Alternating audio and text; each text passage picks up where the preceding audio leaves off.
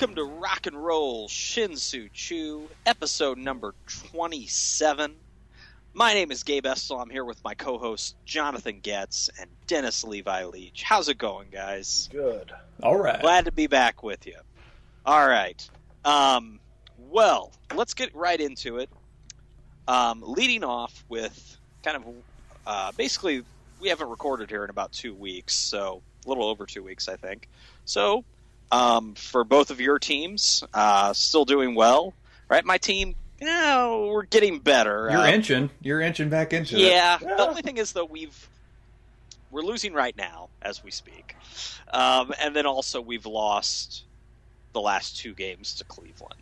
But prior to that, we had won six straight. So, so that's good. Cleveland's a good team. Supposed to Well, they've they've what's that? Supposed to be. But yeah, I mean they've started off rocky, um, but I think I think they're getting better. I thought they looked good against the Cardinals. Yeah, And I mean they they've had a did few- interleague play. Right. Yeah. They've had a few series here and there, but I mean, like overall, they've been a dis. I mean, they're still you know Yeah. a few games, but I mean, we've we've played basically a quarter of the season. You know, Yeah. so Yeah. if that, we Yeah. haven't played Yeah, it's yeah, it's been it's, we're about the quarter mark. Yeah. So, um, yeah, no, I mean, I I picked Cleveland to, to go to the World Series, so I'm um. I'm hopeful that they don't. I'm hopeful the White Sox obviously catapult into first place. I don't know if that's going to happen. It's such an Um, interesting division with especially with Minnesota doing what they're doing. Right, that's the thing. I want to talk about that, and then we'll you know we'll talk about our other teams as well. I mean, May twenty first, as we record this. I mean, Tampa Bay is good for some Mhm. reason somehow. Mhm. Uh, as Jonathan mentioned, the Twins are much doing much better than people expected. Um, the Astros, right? Yeah, I mean the Astros Yeah. are like like Oh yeah. the Astros are one of the best teams in baseball so far. so, and this is like a really lame thing to say, but when I was making my predictions, I thought about the Astros for a moment. uh-huh. And uh, of course, Right. everybody can say this, you know. but Right. I'm going to go ahead and say it anyway. But you know, I thought maybe they were a year or two away, but no, Yeah. I guess they're not. Well, I mean, I think everybody knew they had some t- young talent there. It just, you know, just everybody didn't think it would be ready this soon. So, Yeah. Oh yeah. yeah, Yeah, Dallas I wouldn't have. man. I uh, uh, two two two uh two facts at the quarter mark of the season that I wouldn't have put money on was that Dee Gordon was going to be batting over 380 the dude's killing. and Bryce Harper. He's like, MVP. Yeah, yeah, And Because D Bryce Gordon, Harper had kind of like started, like people were kind of like, oh, is it, you know, like he's been in the league three years and he's had Yeah. flashes of brilliance. right? Yeah, but he's like, been kind of is it- injured. Yeah, he's Yeah. been consistent. He's been injured, Yeah. but now, Yeah, you started like, to wonder. "Ah, I'm in. Yeah. right. right. Yeah, and Dee Gordon a week ago, ten days ago, he was batting like 440. Yeah. So the dude must have gone like 0 for 12, and now he's down to 380. Yeah. yeah. The D, Dee Gordon's like like he's having like a Rod Carew like season so far. Yeah. yeah. Down there in my with the struggling, disappointing Marlins. Which Yeah. that's another thing I want to mention. Dude, that's that's so Marlins what they did with firing the manager and then putting a guy who's never managed anything beyond high school Right. in his place. Well, they're going to need someone to fire at the end of the season. I know exactly. Yeah, yeah. That's that's basically what's gonna be. Yeah. So So, um, odd. I, you know, so- and, and I never really understood why a lot of people were picking the Marlins anyway to make such an impact that they would even contend for the World Series. Yeah, yeah. I never saw it. people picking them that that high. Yeah, I saw those. Yeah. yeah. I saw World where Series people predictions for the Marlins. I, I didn't know that. I mean, I, I knew people thought they would be decent because you know they made some moves. They got Yeah. Dewar, they got they got Latos, uh, they Yeah. got I don't know, they got a couple other a couple people on the Buster Olney podcast at the beginning of the season picked the Marlins. Yeah, so obviously I don't see that happening now. Yeah, Um, but excuse me, but the Cubs, we'll we'll go we'll s- go there. Um, Not looking playing- good still, man. Not playing bad baseball. Yeah, Not playing still bad, right? keeping it going. Uh, uh, I guess the best three words would be consistently, slightly above average. That's four words. So, Okay. Okay, hyphen. right, right. yeah, hyphen. Uh, yeah, consistently, slightly above average. That's how they've been lately, and um, it's good, especially for all the young guys that are coming together. We got rid of Castillo uh, instead saw of that. yeah. holding our third catcher. We uh, got a pitcher for him who I think they've they've sent to like start in AAA. Where'd you guys trade Castillo to? Is it I believe the Mariners? Okay, he's in Seattle, huh? Yeah. All right. I think. Yeah, let me double. I can double check that. But I think um, it was the Mariners. Yeah, I'll check yeah. for you. It was the Mariners, and it, it it's not a huge name pitcher by any means that we got for him. Uh, It's a Wanna say it's- prospect, I assume. I want to say it's a left-hander, but I can't. Um, It was to the Mariners, um, and it was for the right-handed uh, Yoervis Medina, Yoervis. I knew it was a 26 Y. years old. Not familiar with him. Yeah, Um, yeah, he's all right. He's all right. Um, three ERA, one save and 12 games for the Mariners. yeah. So I mean, I think the the basically after I think we DFA'd Coke. So um, yeah, and so we we're basically trying to fill gaps in our bullpen, Right. um, Yeah. which has been not as good as it was last year. That's your hole. If you've got, you know, you've got one. I Yeah. mean, the offense and defense looks good, and the start, the rotations, you know, pretty good. Um, Yeah, no, Right. we've uh, and they were talking about it earlier in uh, in the Chicago Sports Talk on Comcast. We've gotten into a habit lately, though, with like our number four and five guy, to Mhm. where we're like pulling them in like the fifth. Yeah. So like it's really taxing the bullpens, sure. and so then you're expecting your you know your one, two, three guys to, to try and go like eight and nine innings Yeah. and stuff. Right. Right. Yeah. Yeah. I mean, uh, I mean, maybe. I mean, the Cubs are going to be buyers this year. I would, yeah. I, i Yeah. If anything, hopefully we'll be able to get somebody decent at the trade deadline. Yeah, the only thing about Cole that, I was, I, I was thinking about this. See, that's the thing. I was thinking about this earlier today, right? I mean, the big names available are going to be Johnny Cueto, Cole Hamels, and I mean, they're not going to get Cueto because that's that would be an in division trade. You know, that rarely right, yeah. that rarely happens. And the Reds aren't that good, but Good they're not point. like to- they're not like totally awful and out of it by any means. Yeah. Um, so that's not going to happen. But if they got Hamels, it's like, you know, if you can't re-sign him and you like don't win the World Series and you give up prospects, which the Cubs have just an abundance of good, good young talent, that would be tough. You know, I mean, Yeah. that would because it, would- it would all be. It would it would it would be pointless because I I mean I think the Cubs are good and I think I do think they are I predicted them to make the playoffs and I think they're going to. Um, it's just uh, I don't know if I would necessarily um, compromise the future for just this season. I think Theo would be thinking the same way as well, Yeah. knowing that hey, this year we're a little bit ahead of schedule. It's kind of you know playing with house's money, Right. And so we don't necessarily need to make a big move. Let's just see what we can do with what we have. Right. Right. And yeah, there's two wild card spots. I think they're going to get one of them. And uh, you see what happens there. Even if the Cubs lose that wild card game, I think the season's still a success if they get that far. And What Yeah. about what? What do you think, Levi? I would I would agree with that. I mean, I I would love to say that no, I want more out of it, but it, to be to, to live in the real world as a Cubs fan, which is sometimes hard to do. But yeah, I think I would be happy. I mean, I would I would would obviously be sad and I want next season to come as soon as possible, but I think I could handle them just getting to the wild card. it's a return to competitive baseball. Exactly. Man, you know, I mean, Exactly. yeah, with two wild card spots now, that increases their chances. Um, yeah, I, I, th- I think they're going to be all right, man. Um, I don't necessarily. I mean, they're only four games out right now. Yeah. So, yeah, Yeah. yeah. and the Royals, you know, I hate to tell this to you, Getz, but I think if I had to pick, if I had the best pick, the like the most complete team in the American League right now, I'd pick them. Yeah, it's uh, that's flattering. Uh, right now, it's it's nice that they've been able to do what they've been able to compile the record that they have, even though the Right. starting pitching has been pretty inconsistent at at best. Ventura is definitely erratic.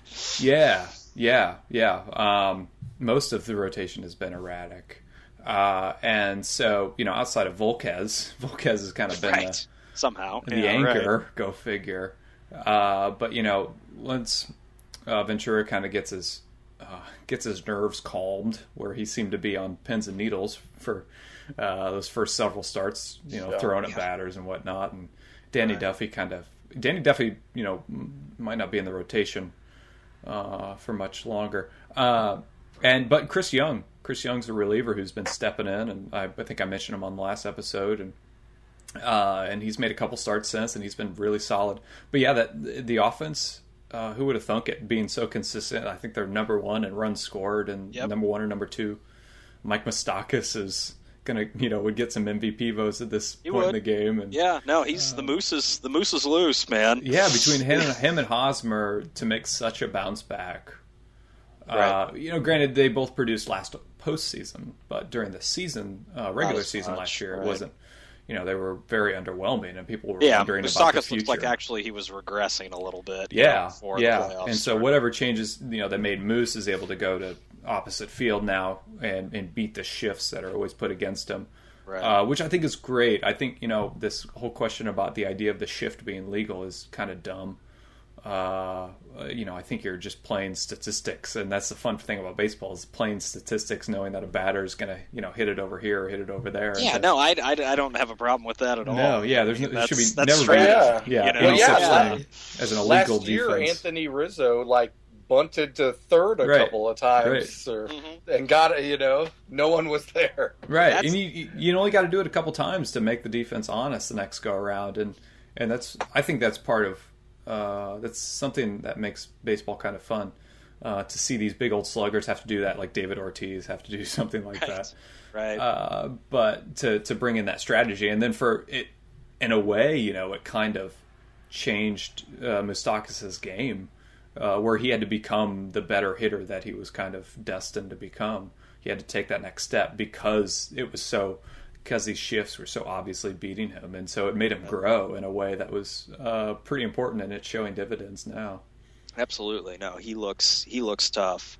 Um, Levi mentioned Anthony Rizzo. Uh, that's that's a guy that in the National League would certainly get some MVP votes. I think if the season ended today, Mhm. um, definitely, guys, guys, tough.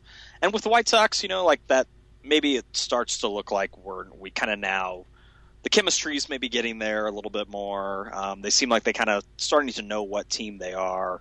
Where in April, you know, they looked pretty lost. So, um, so yeah, I'm, I, I'm obviously, you know, I don't want to lose tonight to make it three losses in a row. But um, yeah, you know, that's uh, over the past two weeks we played played some pretty good baseball. We've won four series, four consecutive series. You know, if we if we come back tonight, we split it with Cleveland. So Yeah. Does does, does Ventura last the season? you know, he might. I think he he, he obviously has bought himself some time within Yeah. the last two. But a weeks. week's pay, betting a week's pay, would you? What would you bet if he lasts the season? If if I had to bet it today, yeah, I would say he, he gets through this season. Okay. I do. Right. Yeah, I mean, I, I I didn't. Obviously, when we made our playoff picks, I picked with my head and not my heart. I didn't pick the White Sox to Mhm. make the playoffs. I hope I'm dead wrong. I hope they win every game until the end of the season. But, um, you know, I don't see that happening, and I, I would still say that looking how they've played now, I think you know they. I, I think they'll keep it interesting, and they might, for a little while, threaten to that wild card spot. But I just, you know, I don't see Yeah. it happen. I think there, I think there are some other, other good teams in the American League, and other good teams that maybe have yet to emerge and start playing like good teams. Yeah. Like I think Baltimore. I mean, I picked them to win that division, and I still think they will. Yeah, I still think they'll Seattle. come back.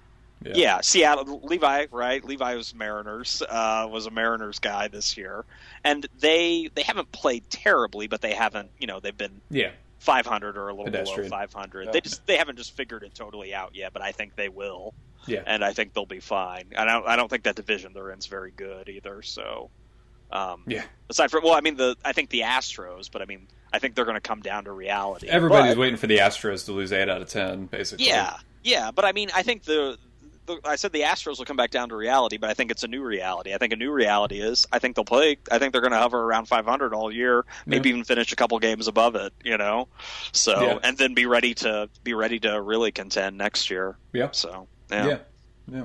yeah. But anyway, so um, so good, good base, better baseball than when we met last time, definitely. Um, and then also um, the last lead-off topic here, leading into one of our focal points for this evening.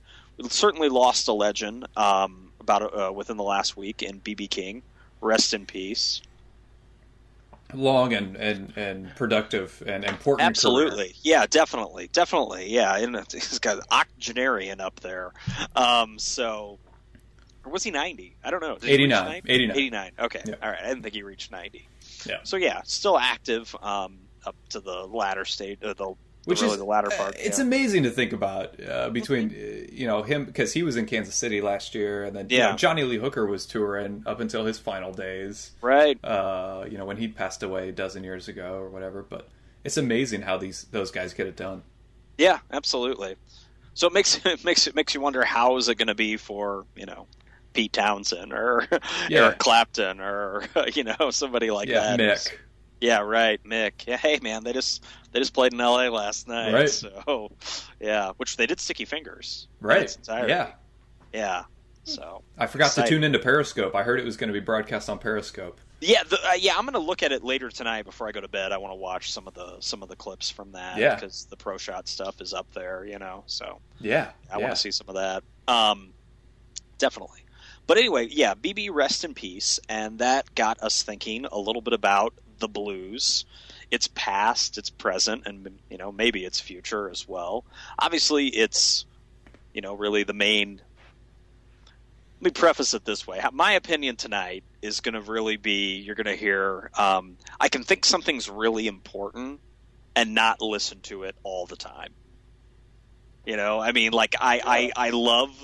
I mean, Oh, I, I, absolutely. I mean, I obviously like the the music I listen to wouldn't be here if it was the blue wasn't for the blues. But I, I can't lie and say that I can't be disingenuous and say that like Yeah. you know I'm listening to like Howlin' Wolf all the time or something. you know, I should be because he's awesome. But you know what I mean? I'm just I'm not. yeah. Right. So that's gonna like inform some of my opinion tonight. Um, you know, I can I can put something on the pedestal where it needs to be placed, um, as it should be, and you know, like kids in school should like like get Robert Johnson records and stuff when they're when they reach kindergarten. Mhm. But but I just don't know if like I the what it spawned is more important to me personally than the blues itself. So Right. It's evolution. Yeah. so that's my lead off. Okay. Um, but that said, um, aside from Stevie Ray Vaughan, to me, a lot of the blues made within the last, let's say, th- three decades, the last, you know, 25, 30 years, isn't really that interesting to me. Things that get labeled blues, things that, like, if you go to a record store, things that are categorized under blues um, I see some some like you know people like Jack White, Jake Bugg, like people like that who sort of took the blues and I think are doing very innovative things with it. I see that, Mhm. but like the artists that are labeled blues or that put even some of the older artists that still put out blues records, it doesn't appeal to me. Like the newer the stuff made within the last 25, 30 years, Yeah. you know, aside from Stevie Ray Vaughan. But I mean that's been a long time ago now. So Yeah, I I agree. Um, it it and what I think it almost comes down to is, in essence, like there hasn't been there there hasn't been a torchbearer no, you're right. since then, and so um, maybe one of the last or one of the one that's still kind of going. And I saw him live. Um, would be like two years ago. Was Joe Bonamassa Yeah. and he was he was excellent live and um he would be you know he would be the last of the kind of guy that could probably he filled UIS auditorium and that holds like 2500 people Mhm. and um I I don't know of any other really touring blues artists that could do that right Well, now. and, and to speak to that though, to exactly what you're saying is, I sold I sold him guitar picks when I looked at a guitar store, and I didn't even know who it was, though I knew his name and I and I, I was aware of his career, but like he wasn't instantly recognizable. Oh yeah and so no, that yeah. kind of He's a pretty, he's a pretty to- nondescript looking dude. right? And so, meanwhile, obviously, if if uh, you know a guy like Howlin' Wolf strutted into a guitar store, you would immediately know it's fucking Howlin' Wolf, right? Right. right yeah So Yeah. it kind of speaks to that. Oh yeah. Um, I, another name that came to my mind who's trying to kind of do that is uh, Tommy Castro. Have you guys ever heard Mm-mm. of him at all? Uh, I haven't. I don't think I know if. Yeah, I know that. Tommy Castro's kind of uh, along the lines of like a maybe like a Jimmie Vaughan type of blues guitarist. Mhm. He's uh he's popular as well. It- there's a ton of them, and like like I said, I think it comes down to there's nobody doing something that's original enough to be considered a torchbearer. I would argue Jake Bugg is the closest thing. Really? Yeah. Yeah. Yeah. That's it's I mean- interesting that you would say he's the closest. Well, I, I mean, I know that his music will. I mean, he's kind of an indie darling as well, and he's pretty Yeah. popular actually too. So And and yeah, kind of kind of pop at times. and kind of poppy too. But to me, I, I mean, I think he's doing pretty interesting stuff. I mean, when I when I first saw the album and you know it said like you know 17 year old blues guitarist 18 year old blues guitarist Mhm. i was like oh yay you know and like another like johnny Ken- lang Kenny Wayne Shepherd. Kenny yeah. Wayne Shepherd.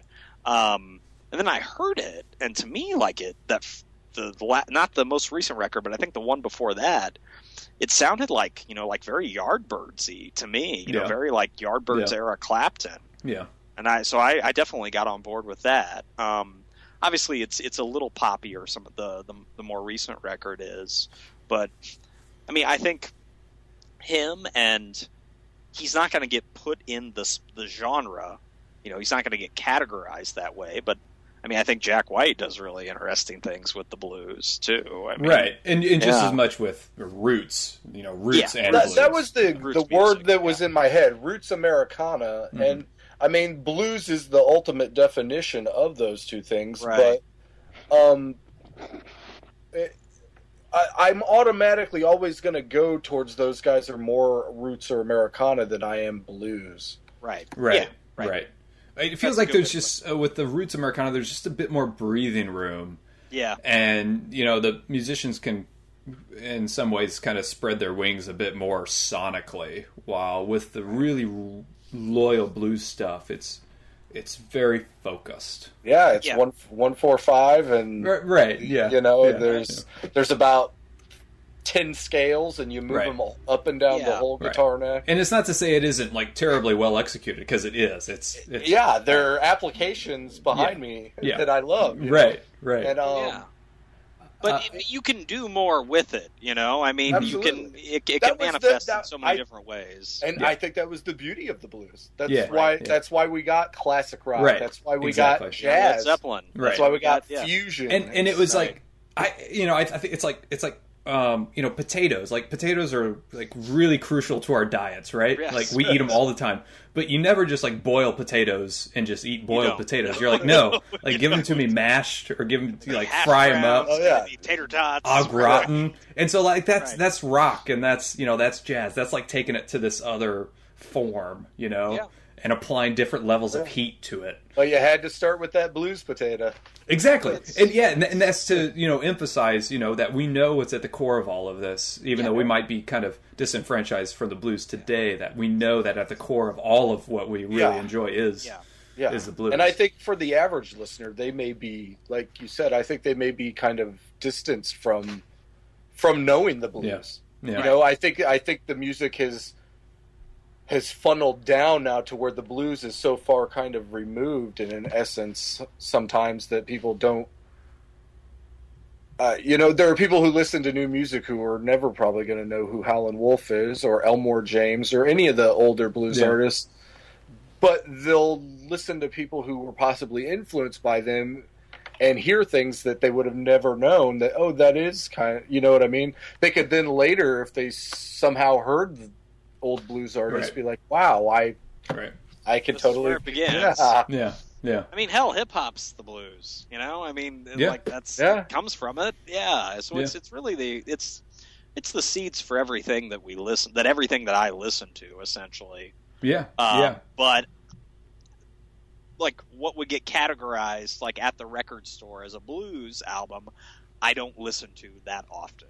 nowadays yeah for sure I mean, I put on like Muddy Waters once in a while, and I put on like Elmore James and you know some of my Howlin' Wolf, some of my my favorites. But those are all all that shit happened 50 years ago, Right. Right. 60 years ago. Yeah. Yeah. so And, and my favorite stuff of that is it's when it's just really bare and Yeah. it's barely more than you know Right. vocals and guitar.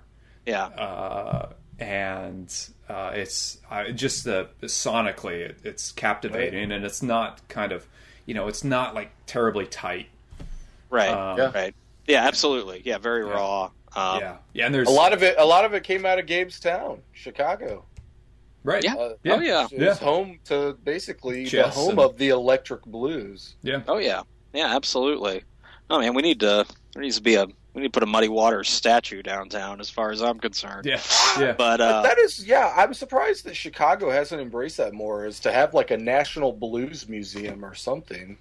Right. I mean, I, I think the Delta region obviously probably gets more of the recognition than Yeah. Chicago does. Yeah. Um, for the Blues. Uh, but yeah, yeah, I mean, I, I would I would agree with you. I think we need to The probably electric trace it a little. like all the, The electric Waters yeah. and Howlin' Yeah. Wolf and, And- all those guys. And another thing from Chicago, like, listen, I totally respect the guy, and I think he's. I'm glad he's still alive, and I'm glad he's still playing. But like, Buddy Guy hasn't really, to me, done anything interesting in like 30 Decades, years. yeah. You know, I mean, like his 80s stuff is kind of slick, and it sounds, you know, just kind yeah. of. His newer albums just sound kind of overproduced to me. Um, and you know, obviously he's he's getting a little long in the tooth. He's Yeah. he's up there, but um, yeah, you know, like I I've gone to the, down to Blues Fest a couple times, you know, which is Chicago's free event every June, and you know some of the lesser known folks play down there, um, and it's not interesting. You know what I mean? Like it just sounds like it just sounds kind of uh, you know it sounds like all like Mustang Sally and like Yeah. the thrill is gone. It's just a little nondescript. Yeah, right. Um, so you know, I haven't really seen anyone down there that like I, I that interests me. You Yeah. know, Um, Nobody like break. You're actually more likely to find a breakthrough kind of on a side stage. Somebody who isn't Right. going to get that limelight. Right, right. Um, you know, I think obviously one of the the best. I'll give them a plug here. They're friends. The best sort of Chicago blues rock band is Steepwater. Um, Steep Steepwater.com for those who are listening. Saw them uh, a couple weeks ago. It was great. Um, but but yeah, you know, it, it- yeah. The, the- Levi mentioned a guy, Joe Bonamassa. Um, while I think he's a really skilled player, I don't think he has a collection of great songs. No, I know what I totally mean? agree with that, and that's He's I think good, that's the he problem with uh, with almost the blues as a genre Right, is right. that you're having to recycle so many Yeah. different rhythms and so Yeah. many different. You know what I mean? Because there's a hundred blues songs that all have Right. the same. And Yeah. I think that's in a way it's a it's a genre that's uh, almost it's just an artifact that's kind of I wouldn't say doomed from the start, but it's it's inevitable It that we would have gotten in to this to point. certain. Yeah, it's totally inevitable because if you want to be loyal to the genre as it's you know written, Yeah. uh, then then that that's what you get. You get this kind of uh, after a while it's recycled. yeah, more and, nondescript and the people that are really loyal to it say like um, trying to think of someone not young, but someone who's more emerged within the last 25, 30 years. Somebody like Robert Cray. That's, that's just not interesting to me. You know, No. I mean, what people like that do. Uh, I respect them certainly, but and they're and they're skilled, but just. And some of the Yeah. other people we Yeah. mentioned earlier, Jonny Lang, Right. Kenny Wayne Shepherd, you know, Exactly. yeah, Yeah, those were two guys that I really got into. Uh, you know, when I was 16, 17, those first two records Yeah, for, right. Yeah. for Kenny Wayne Shepherd, and then and then I heard Government Mule, right. and I was like, oh, this is what happens when you like add another layer, This is what happens when you inject some Black Sabbath into it, right? Yeah, and so it's just that idea of evolving it, just like you know the Stones did, or sure. uh, you know anybody in the 60s and 70s it's just you know what they did and they, they put their own spin on it well yeah that's what happens uh, Right. and then it becomes in, in my viewpoint a lot more interesting Absolutely, absolutely. Um, yeah, yeah, good stuff. Um, but but real quick though to Yeah. um, a, a real important guy that i heard uh, when I was uh, when I was young uh, on a blues compilation was uh, John Hammond, and Oh, yeah. Uh, you know uh, the son of the producer uh, for Columbia, uh, John Hammond Jr. Technically, um, and and the stuff that he did in the '60s and the '70s, uh, where he intentionally did all so he never wrote his own stuff. He just said and talk about you know we talk about recycling, but he went back and he would take you know the stuff that was already established because he didn't feel like he needed to write a song. And this is like the recipe for you know boredom as far as the way we've been talking. But the way the spin he would put on it absolutely captivated me because for the most part he would he would just do it solo acoustic and with this soul and this howl in his voice that was uh, um, made him my favorite blues artist, uh, bar none. And he's still uh, he's still at it today, and and uh, uh, has put out several records. I've caught him a couple times, and yeah, John Hammond, absolutely my my favorite blues artist. Definitely, he's he's good. He's he's he's a good one, man. Absolutely. Um, that said, talking about the blues, we've also got really baseball's forgotten color, which is the powder blue. It, it was my birthday this last Right. week. So Jonathan has a good-looking new hat there, um, which the Royals wear as an alternate cap. Correct me if I'm wrong. Right, still, right. Okay. Yeah.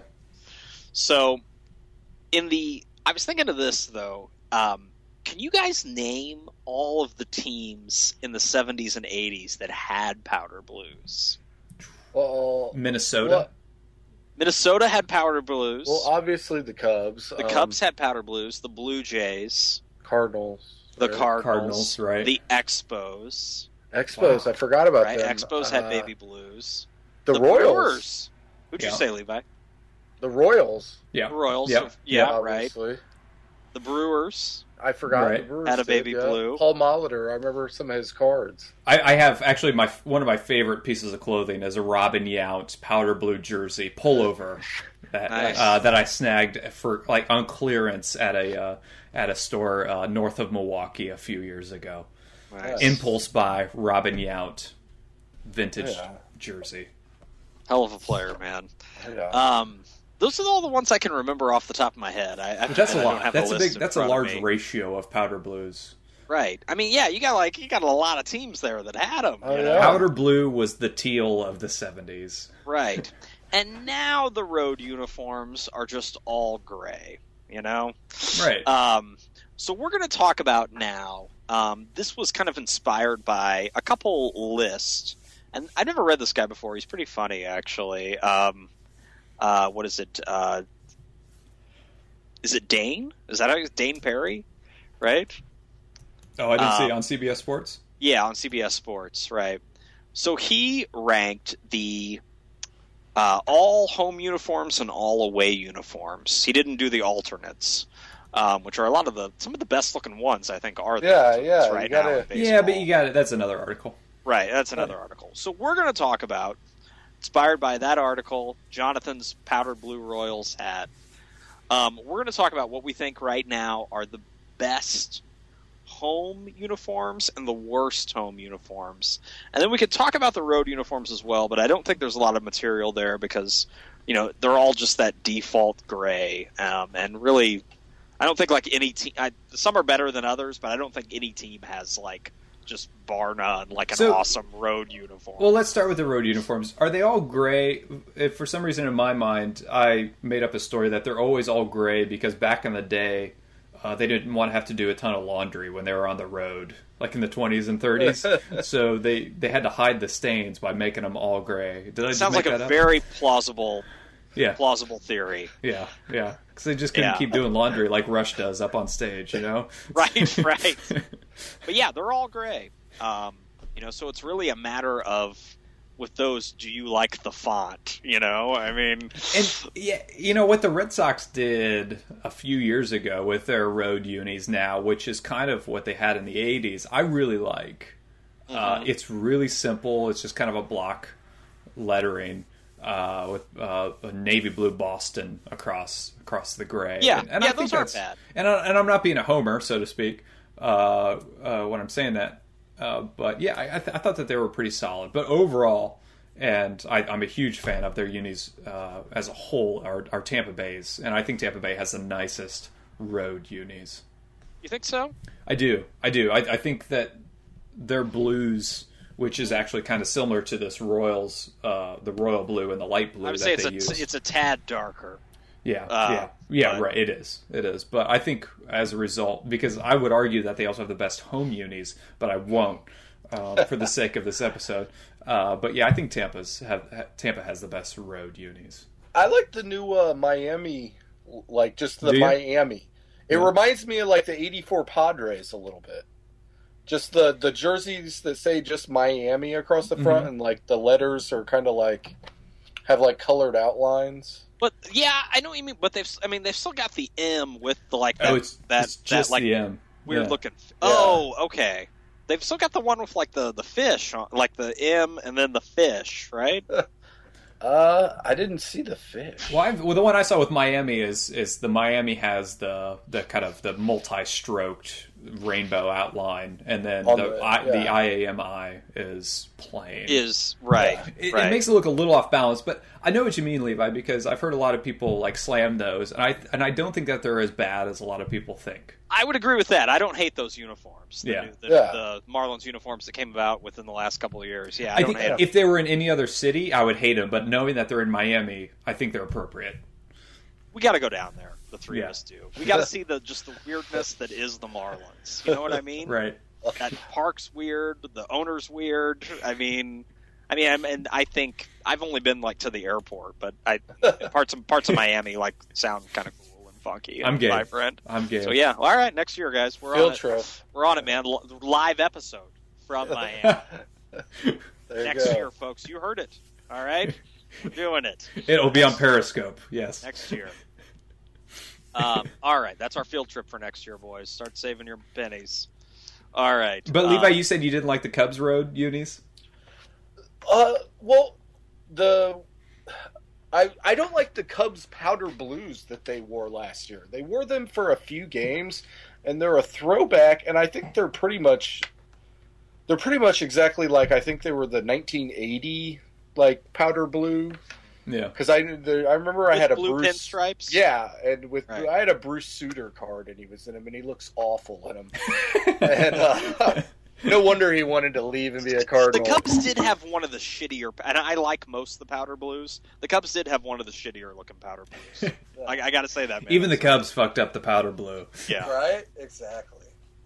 You know, for road uniforms, like God, you know, like I, I don't have. I look at them all. Like I said, they all just look the same to me for the most part.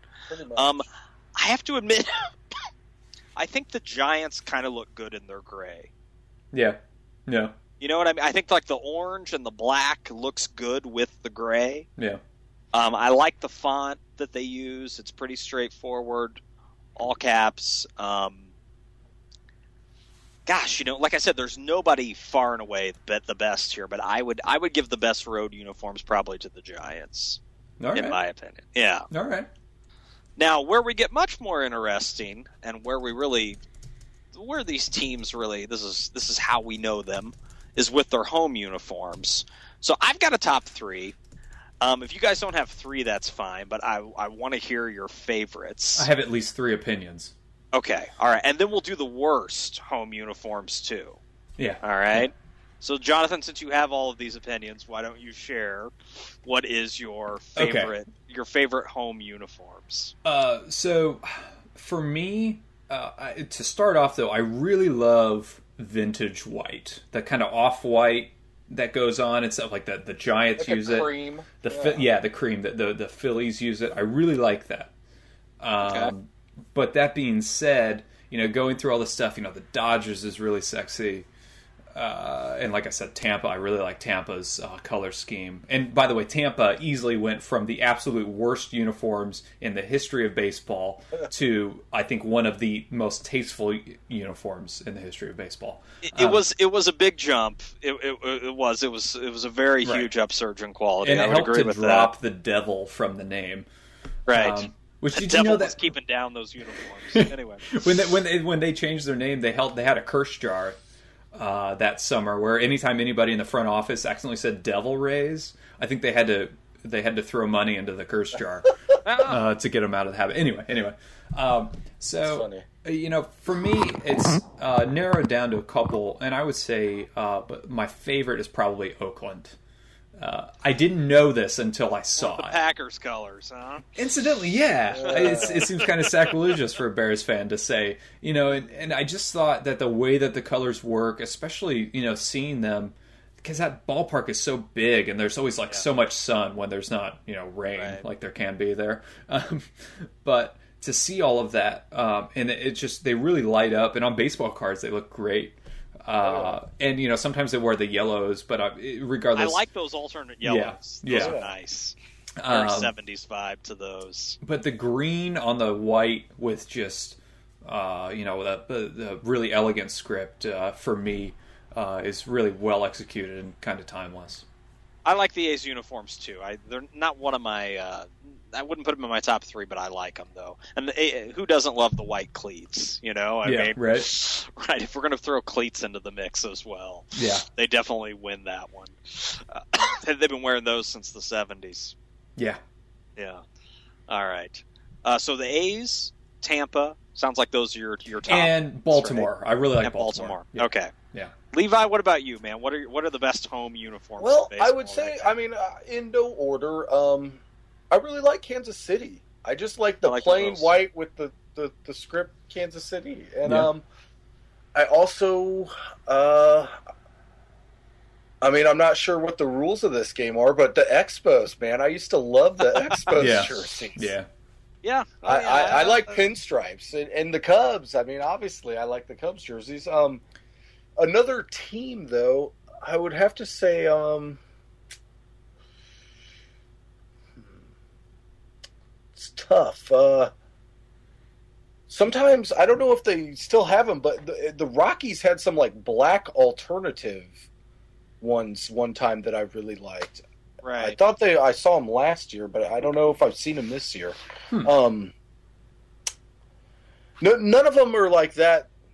Pop out to me that much. Yeah. The, I like the Cubs. Uh, my favorite Cubs jerseys. The one of the alternates, the solid blue with Uh-huh. the with the C with the Cub that's like Just the the bear seal, in- not the script, Yeah. but just the seal. yeah, Yeah. yeah. And um, I, I don't know how it works now, but I I know back when Zambrano was a pitcher for us, Mhm. it was up to the pitchers to decide what jersey they wanted. Really? I think it still wear. is. I think No it still shit. is. And so yeah, like Zambrano was his favorite jersey, so the Cubs were in it like all the time. I was going to say I always yeah, envision I them do in see it. Zambrano a lot. Now that I re Yeah. now that I imagine him, yeah, he was in that jersey quite a bit. They let the pitcher decide. Yeah. So was it the starting still a pitcher they let decide Yep. Yes. for that Yes. particular day which jerseys Right. to wear? Wow. I had no idea. Yeah. I mean, back like in the in the in the up until like the '80s or up until the '90s, that wouldn't have mattered because you only had two uniforms. Right. Now you've got Yeah. all these alternates as Yeah. well. Now you have like throwback Thursday uniforms and Right. Sundays. Yeah. Right. All right. Well, good choices there. Um, you know, I'm with Levi. They're they're um, the Royals cracked my top three definitely. Um, I've always liked the darker blue. I always thought like the Royals were like a slightly better version of the Dodgers uniform. Oh, really? You know what I mean? Because Yeah. they're similar. They are You similar. know, they're very I similar. agree. Dodgers are just a lighter blue, and the numbers are in red on the Dodgers Right. on on the front of the jersey. Right? Which I'm I'm kind of iffy about the idea of red numbers on on there like that. it works for them. I, I I know what you mean. Like it would look better if it were blue, but I don't hate it. Um, yeah. If I grew up with it, I would probably love my, it. my favorite though, man. Um, I, I got to go with the Orioles. Yeah.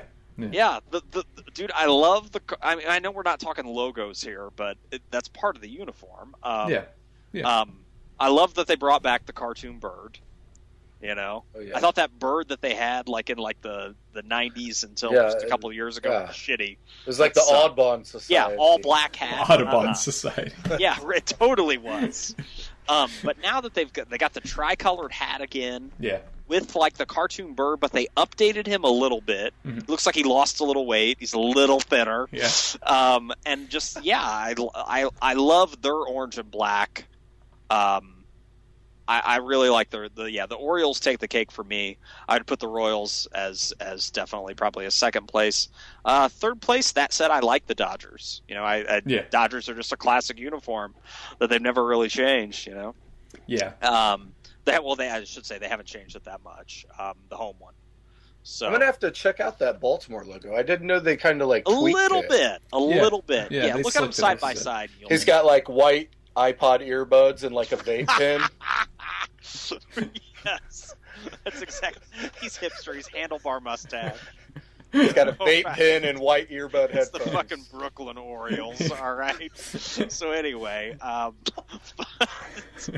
Now, I did see one that could be a favorite of mine if it was a regular, and that was the Mar- what the Mariners did the other day. So on Sundays at home, the Mariners now wear it's their it's their contemporary design, but it's the old school colors.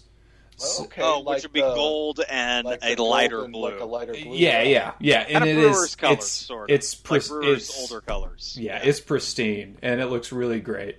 Um, Do they, because do they incorporate that pitchfork logo at all in any of their stuff anymore?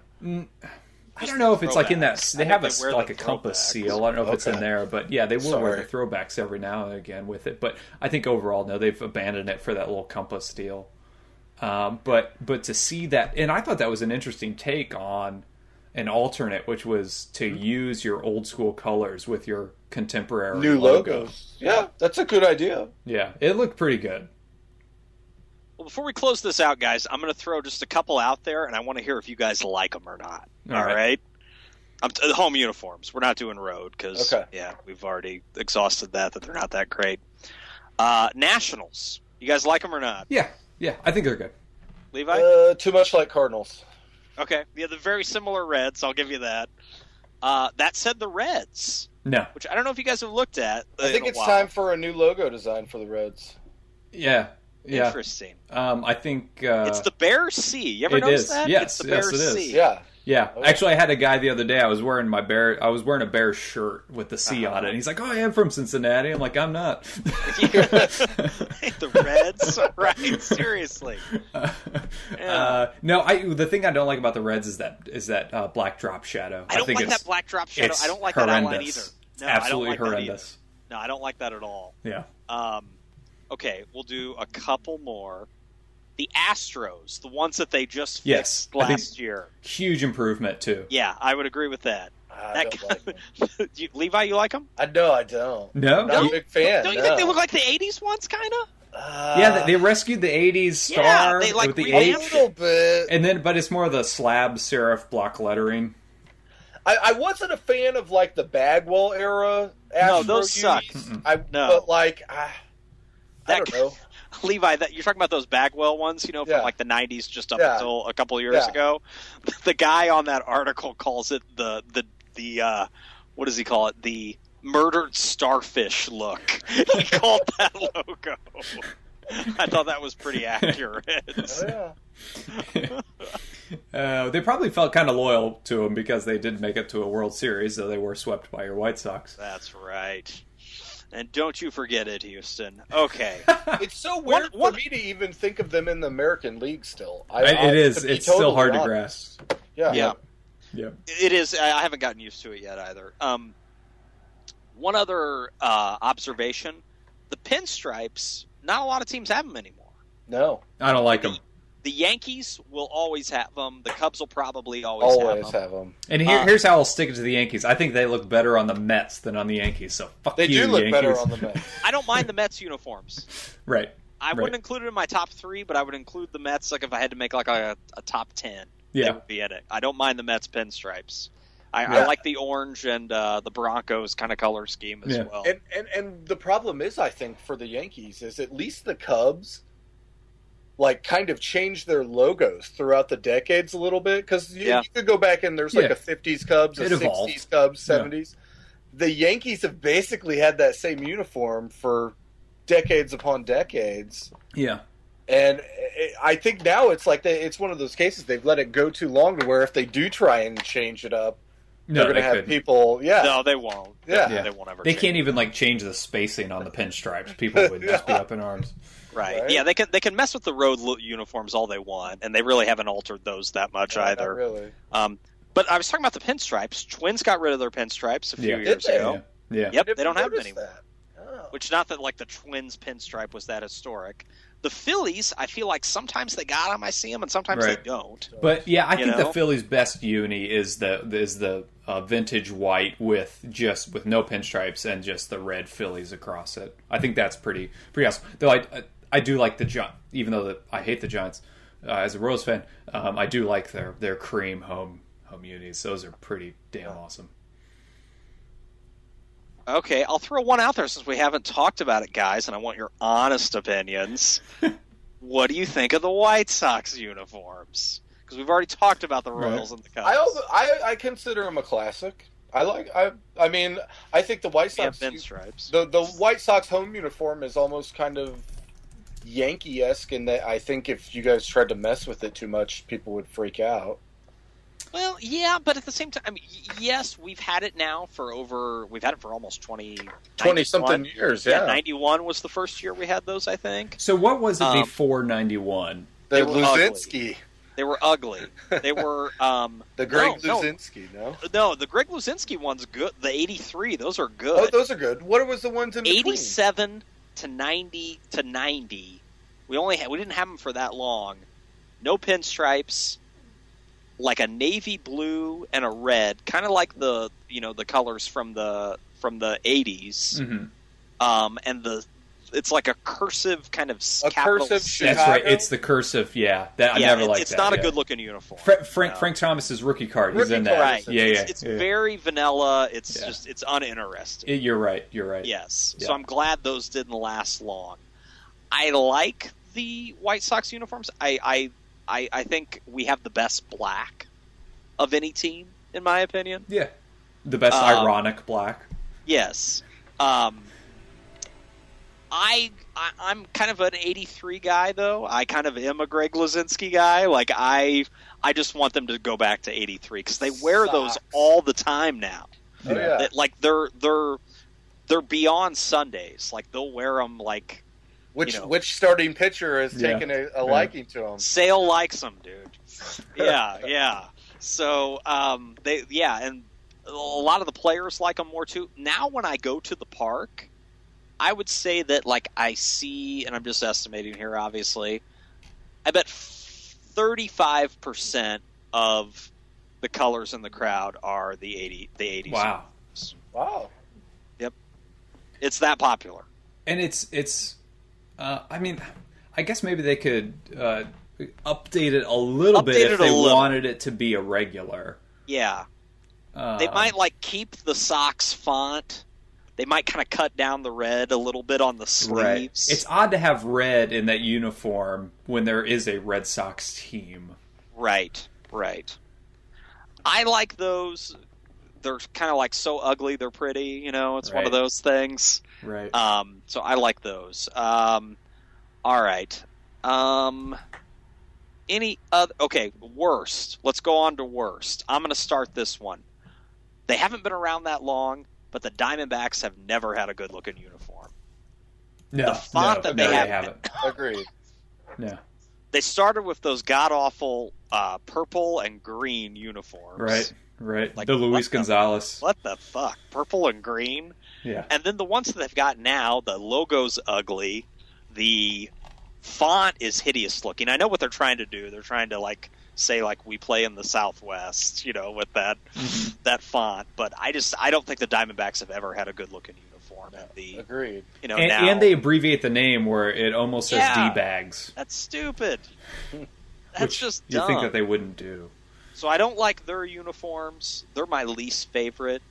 Um, not too keen on the Rangers. For some reason, I just don't think that's a great looking uniform. I don't like the T. I don't like the logo. Yeah. Um, I Uh, the Padres is moving in the Padres right suck, dude. direction. A few Yeah. years ago, the Padres was easily the worst in all of sports. But I think I feel like they're evolving a little bit. Where I kind of like just like the stark navy blue with the stark gray and nothing else. I don't mind their.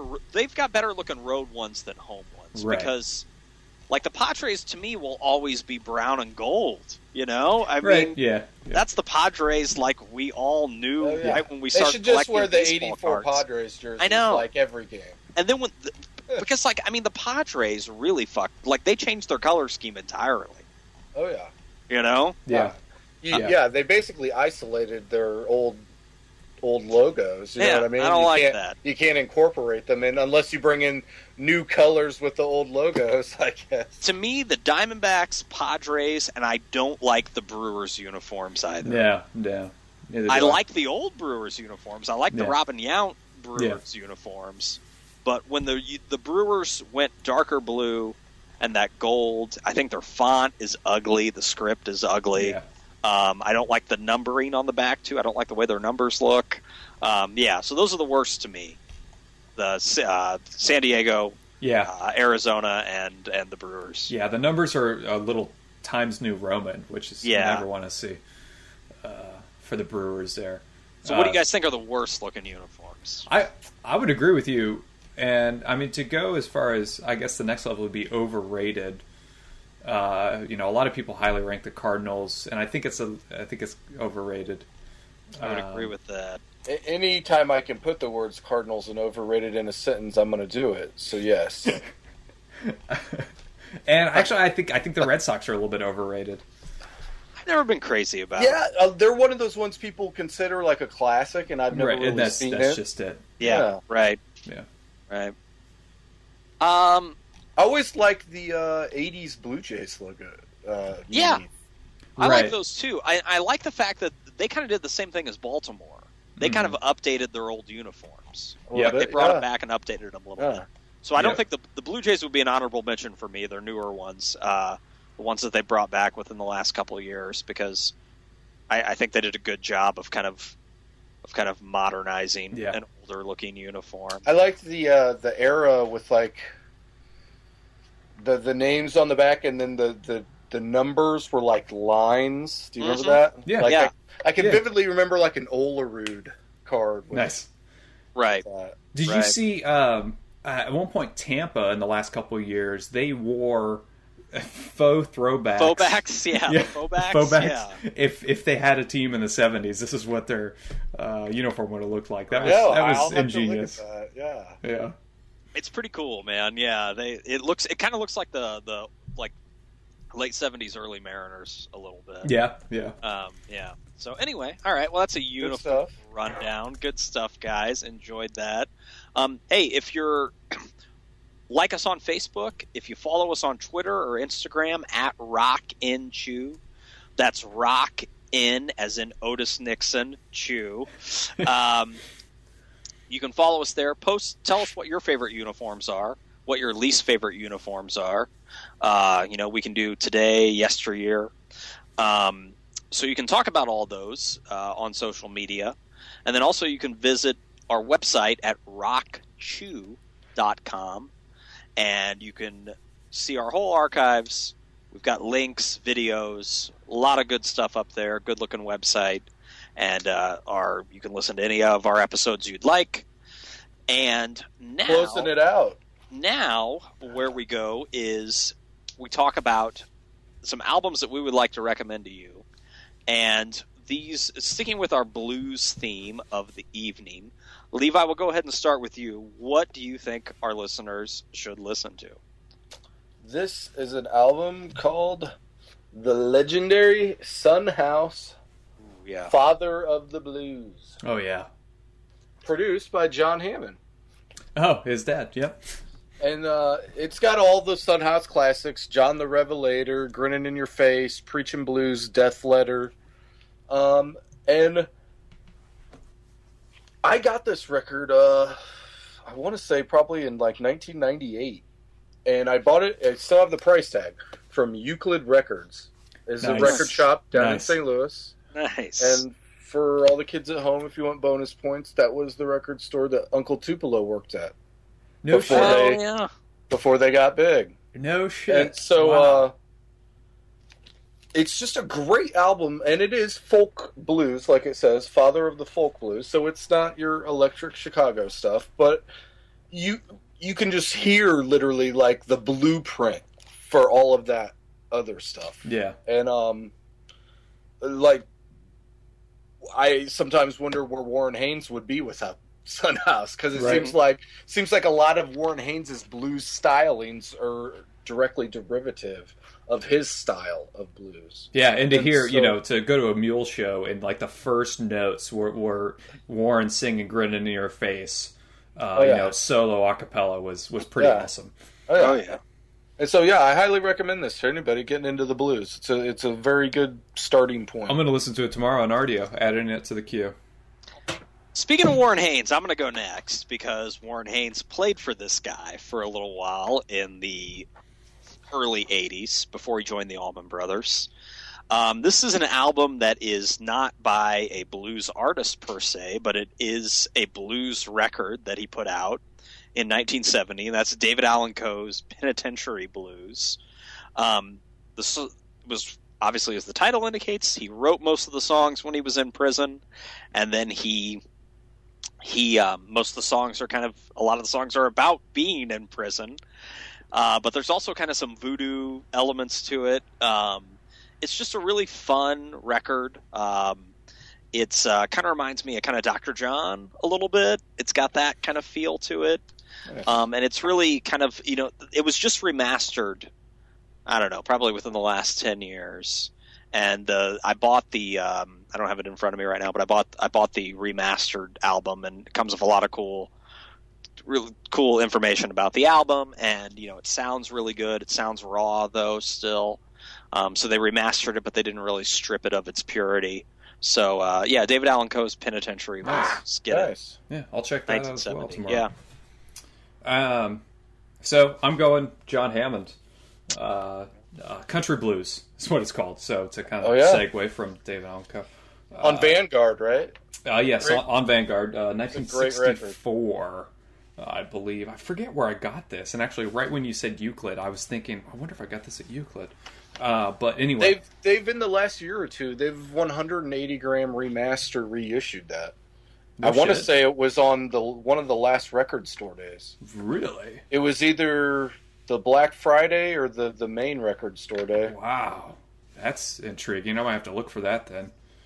Um, uh, so yeah, on here, uh, Traveling Riverside Blues, Statesboro, uh, Milk Cow, uh, Bullfrog, Drop Down Mama. First time I heard Drop Down Mama, uh, John Hammond do Drop Down Mama was on one of his solo live albums, uh, I think uh, from the 70s or 80s. And I thought there were three dudes on stage when I was listening to it. And I looked at the credits, and no, it's it's John Hammond solo, and just what he was able to do with the foot stomping, with the with the slide acoustic, just the slide just flying off the neck of the guitar, just like you could hear it banging on the frets, and oh man, it just it ate me up. Uh, so uh, you know, he had me he had me from that. And this country blues is, you know, a really young John Hammond. And like I said, it's it's really uh, most of his stuff is is pretty raw, stripped down, just solo acoustic and vocal mainly. And uh, I can't recommend it enough. Nice. Good, good choices all around, guys. You know, I, I'm going to mention this. I've, I've got the page up right now as I was looking through some stuff because I saw this exhibit um, when it came to Chicago. Oh gosh, it's been about 12 years ago. There's a blind artist named Sharon McConnell. Uh, she's a sculptor uh, and a painter, and just does really cool stuff. Um, of the all of the living blues legends, she's made like death mask of them. Um, yeah, it's you know I'll I'll post the link, but it's it's McConnelldickersonart.com, and uh, you'll see it up there. And I you know I, I got me thinking of it because um, my wife did some of the promotion for the show. Um, a, a, a few, this, like I said, this is like 2003, 2004. It was in Chicago. Um, but yeah, her name's Sharon McConnell. She's a blind artist. She's based in Mississippi now. Um, and uh, yeah, they're just really, really cool exhibit. Um, so, so Nice. yeah, check it out. Um, I'll, I'll post the link. It's really cool stuff. Yeah, yeah, we'll post So- it on the episode page. Yeah, absolutely. So, good stuff there all around. Yeah. Um, yeah, well, guys, uh, see you soon. And everybody, again, uh, like us on Facebook, follow us on Twitter and Instagram at Rock In Chew. Uh, and then also you can check out our website, rockchew.com. Until we meet again, have a good night. Peace. Hola.